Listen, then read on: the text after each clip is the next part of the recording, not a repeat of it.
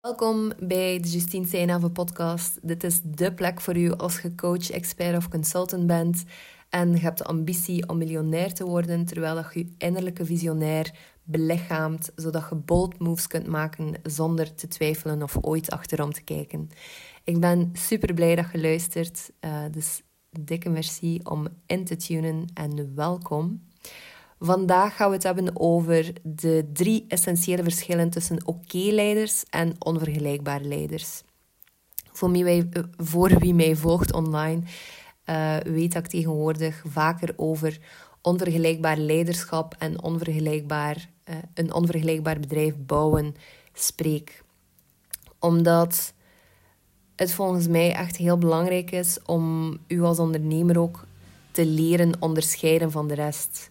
De coachingsindustrie is, ja, eerlijk gezegd, in mijn, in mijn perspectief verzadigd. Dus het wordt belangrijker en belangrijker om te leren inschatten wat dat er u precies uniek maakt, wat dat er jou onvergelijkbaar maakt en hoe dat je daar meer in kunt stappen in plaats van het vervallen in wat oké is, wat dat je al gezien hebt, wat dat er al gedaan is, wat dat er al gebeurd is en daar eigenlijk verder op bouwen. Daarmee bedoel ik niet bijvoorbeeld voor de, de niche dat je kiest, dat je nieuwe dingen moet verzinnen, want dat zie ik dan ook wel nog een keer gebeuren. Um, de drie meest lucratieve niches volgens mij blijven nog altijd gezondheid, relaties en um, geld. Dus als je mensen kunt met één van die drie helpen, dan uh, zit je goed, denk ik.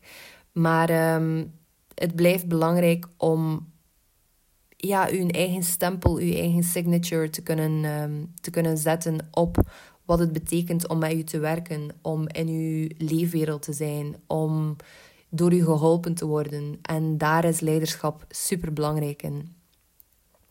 Dus, without further ado, drie essentiële verschillen tussen oké-leiders en onvergelijkbare leiders. Het eerste is dat je vernieuwd op basis van wat je ziet versus je eigen ding doen op een nieuw niveau. Um, ik denk dat je al kunt raden welk van de twee dat dan over onvergelijkbaar leiderschap gaat. Maar ik zie dat de mensen die het meest succesvol zijn, of die ik zelf het meest onvergelijkbaar vind en het sterkst in hun eigen niche staan, dat zijn mensen die niet per se um, voorbeelden hebben, maar wel kiezen om het wel te doen.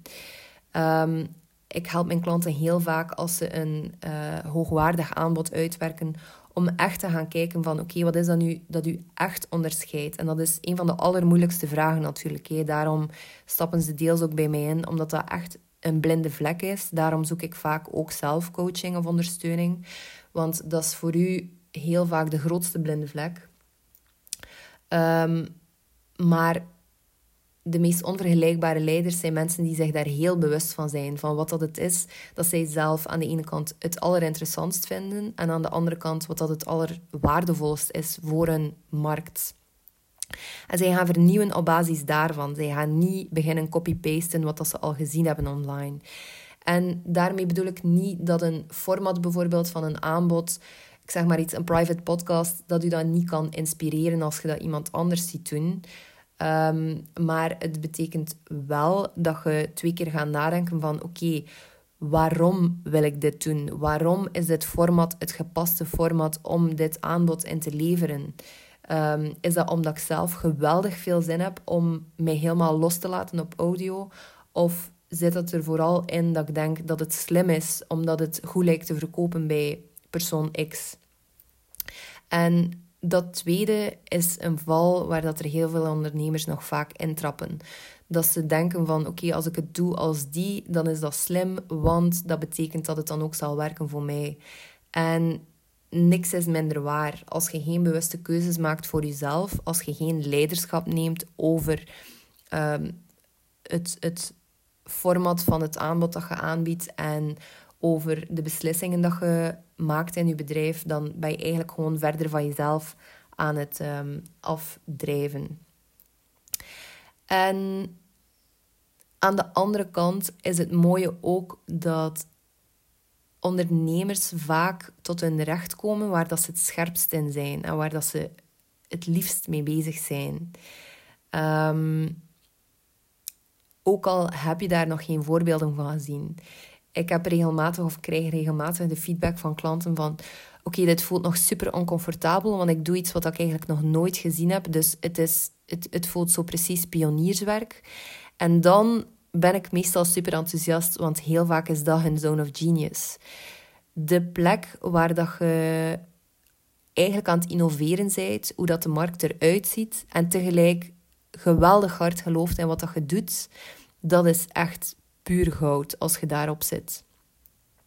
Ehm, als je daar graag mee hulp bij wilt, kun je altijd een um, call inboeken via de link in de ik wil zeggen de description box, maar dat is op YouTube, hè, in de show notes. Voilà. Dus dat is eigenlijk het eerste grote verschil dat ik zie. Het tweede verschil dat ik zie is u kwetsbaar kunnen opstellen aan de ene kant versus diepe niveaus van intimiteit aanboren in uw bedrijfscultuur, omdat je jezelf op zo'n intiem niveau hebt leren kennen en gaandeweg je eigen triggers hebt ontdekt. Ik zal u laten raden ook wie de onvergelijkbare figuur van de beide is. Maar uh, het is dus opnieuw de tweede optie. Dus wat we heel vaak zien online is dat mensen meer en meer bereid zijn om zich kwetsbaar op te stellen. Hè. Om meer emotioneel intelligenter te zijn, om meer te kunnen aangeven van oké, ik ben bang, ik voel mij zo, ik voel mij zo. Um, super waardevol op zich. En tegelijk is dat geen rechtstreeks pad naar onvergelijkbaar leiderschap. Want je kunt je kwetsbaar opstellen en je kunt je op een bepaalde manier voelen en je kunt daar ook niks mee doen, letterlijk. Um, je kunt het gebruiken als een dekmantel om te blijven waar dat je wilt blijven. En dat zie ik ook regelmatig bij ehm, ondernemers die emotioneel intelligenter zijn, dat die soms, omdat ze zich zodanig bewust zijn van hoe dat ze zich voelen, en dat is trouwens ook een superkracht, als je daar dichtbij kunt staan en dat je dat kunt voelen, maar dat ze omdat ze er net zodanig dichtbij staan dat het moeilijk wordt om zich er niet mee te identificeren. Terwijl een emotie is en blijft ook gewoon een chemisch proces in je lichaam dat 90 seconden duurt om het even plat te slaan. Maar dat is echt wel de wetenschap erachter. Dus ik ga nooit zeggen, ga jezelf gaan gaslighten en laat jezelf je emoties niet voelen en werk maar gewoon harder om niet te voelen wat dat er te voelen valt. Absoluut niet. Hè. Ik ben een grote voorstander van leaning back, te kunnen doen en leaning into the discomfort, zoals dat Brene Brown het zou zeggen. Maar puur kwetsbaarheid en puur bewustzijn van je emoties maakt u geen onvergelijkbare leider. Daarvoor heb je de moed nodig om dus dat discomfort te kunnen voelen en daarin te gaan leunen zelfs. Dus het is niet gewoon hey, chill in the discomfort, maar lean into it. Als in ga het exploreren. En dat is wat dat een onvergelijkbare ehm, ondernemer of leider maakt. Want voor mij in semantiek zit het verschil erin dat je niet enkel kwetsbaar bent, maar intimiteit kunt creëren. En intimiteit is eigenlijk waar dat kwetsbaarheid terug verbinding creëert. Dus je kunt je kwetsbaar opstellen. Je kunt zeggen van... Hey, als je dit zegt, voel ik mij zo. Hoe voel jij je daarbij? Of wat betekent dat voor jou? En je maakt opnieuw terug de link naar de ander. En op die manier kun je een ongelooflijk intieme relatie of een intiem verband creëren met de ander. Dus het gaat niet meer over jou als mogelijke gekwetste. Het gaat niet meer over jou binnen de slachtofferrol, maar wel over de band dat je creëert met de ander. En als ik kijk naar de meest succesvolle onvergelijkbare bedrijven, is dat de plek of is dat de houding die de leider van de organisatie aanneemt. Je schuift van pure self-awareness naar ook social awareness, omdat je zelf helemaal gevoed bent. Je hebt niks te verdedigen, je hebt niks te verliezen. Je voelde je goed in wie dat jij zijt. Wat dat niet betekent dat je geen oncomfortabele emoties kunt ervaren. Maar dan op dat moment kun je leaning into the discomfort doen en kun je nog steeds verbinding maken met de ander. Betekent trouwens niet op microniveau als je even 10 minuten nodig hebt omdat iemand je geweldig triggert, uh, dat dat niet oké is. Ik, uh, opnieuw, ik ben voorstander van tijd en ruimte te nemen om dingen ook effectief emotioneel te kunnen verwerken, zodat je niet vanuit reactiviteit naar andere mensen tegemoet komt, maar dat je wel um, durft terug de verbinding leggen met de ander en niet in een slachtofferrol kruipt of niet in judgment over de ander, ook al is het mentaal in je hoofd gewoon. En dan het uh, derde verschil tussen oké-leiders en um, tussen onvergelijkbare leiders is voor mij hard werken om doel X te bereiken versus toegewijd zijn aan uw visie en uw missie en met een hoog bewustzijn daarin staan, zodat er geen resentment opbouwt tijdens het ontwikkelen en tijdens het bouwen van uw bedrijf.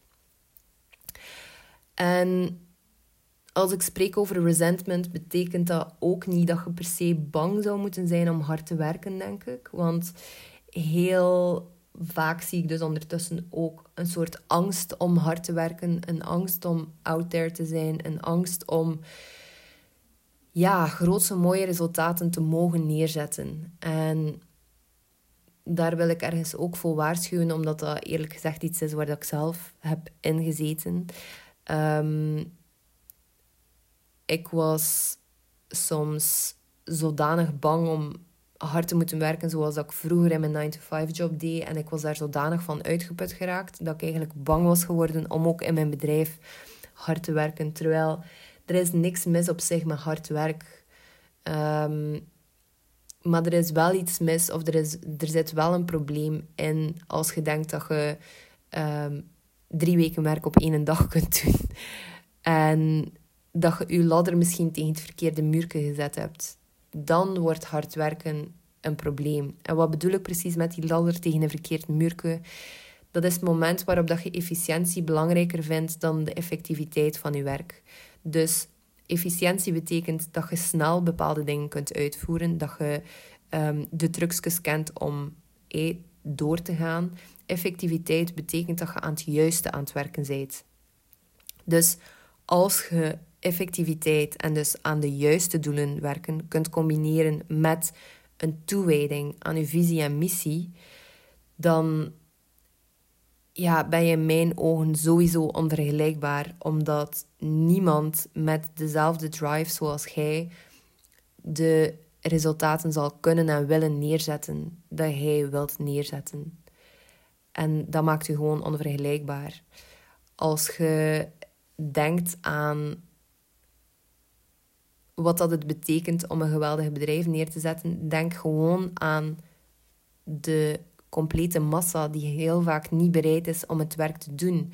Dus iedere dag dat hij moedige beslissingen maakt, moedige stappen zet en eigenlijk gewoon verder doet richting je doelen, dan ben je jezelf iedere dag als onvergelijkbaar aan het declaren. Want je bent in de juiste weg aan het gaan en je bent het werk aan het doen. En dat is iets heel zeldzaams. Ik ken weinig mensen die echt bereid zijn om die beide met elkaar te gaan combineren. Um, waarom? Omdat ze heel vaak in onze maatschappij het risico lopen om gek genoemd te worden, of om de workaholic genoemd te worden, of om um, greedy genoemd te worden. Uh, dat, ze, ze, dat ze geshamed zouden worden omdat ze telkens meer willen. Maar even een wake-up call als, als je hierin herkent. Je gaat nooit stoppen met meer te willen. Dat is de aard van het beestje. En misschien ga je niet per se meer geld willen op een bepaald moment, maar ga je meer rust willen. Of ga je meer, um, ik zeg maar iets, meer vakantie willen, meer, meer op reis gaan of zo. Dus je verlangens stoppen niet. Zolang dat je leeft, zolang dat je mens bent, een, mens van vlees en bloed, ga je verlangens hebben, ga je iets willen. Dus als het voor u een aligned doel is dat je voor ogen hebt, dan zou ik zeggen, ja, double down en ga er maar gewoon voor. En doe zoveel mogelijk om je omgeving daar ook naar op te zetten. Laat u ondersteunen op de manieren die bij u passen, die bij uw doel passen. Laat u, um, laat uw beslissingen niet afhangen van waar dat je nu zit, maar waar dat je naartoe wilt gaan. En op die manier word je iedere dag 1% meer de onvergelijkbare leider naar wie dat je zelf eigenlijk verlangt. Want wat ik heel vaak zie in ondernemerschap of in leiderschap, is dat mensen uiteindelijk altijd gaan creëren waar dat ze zelf naar verlangen. Als het aligned is, dan ben je eigenlijk nu het bedrijf aan het creëren waarvan dat je hoopte dat je het zou gehad hebben als je misschien ehm, een aantal jaar eerder was. Dat waren eigenlijk de drie verschillen vandaag uh, tussen oké-leiders en onvergelijkbare leiders. Ik hoop oprecht dat je er iets aan gehad hebt. Uh, als je een groot inzicht hebt of een doorbraak, laat het mij gerust weten. Via mail of via de DM's op Instagram. En ik wil graag ook nog even verwijzen naar mijn mystery offer. Als je mijn vorige podcast gehoord hebt tot het einde wel, dan weet je dat ik momenteel een mystery offer in de wereld aan het zetten ben. Dat betekent dat ik er niet veel over kan vertellen, behalve dat een nieuw aanbod is, dat het thema geld is en dat het niet is zoals eender wat je ooit gezien hebt online over uh, money mindset of over geld leren verdienen. De prijs gaat systematisch omhoog en momenteel zitten we aan 20% van de volledige prijs. Dat betekent dus dat de prijs nu aan 1110 staat en de volgende stijging is op 7 mei op mijn verjaardag. Um, als je interesse hebt, kun je meer info vinden via de link in de show notes. En dan als laatste wil ik u vooral bedanken dat je erbij was. Vergeet niet om je te abonneren op de podcast. Of als je een trouwe luisteraar bent, zou ik het enorm appreciëren als je een review kunt achterlaten. Um, als je natuurlijk tevreden bent over de podcast en dat je hier al iets uit gehaald hebt. Um, zo niet, doe dat dan ook zeker niet, want uh, ik zou niet willen dat je je eigen grenzen overschrijdt of iets doet waar dat je niet compleet achter staat. Dat is geen onvergelijkbaar leiderschap op dat gebied.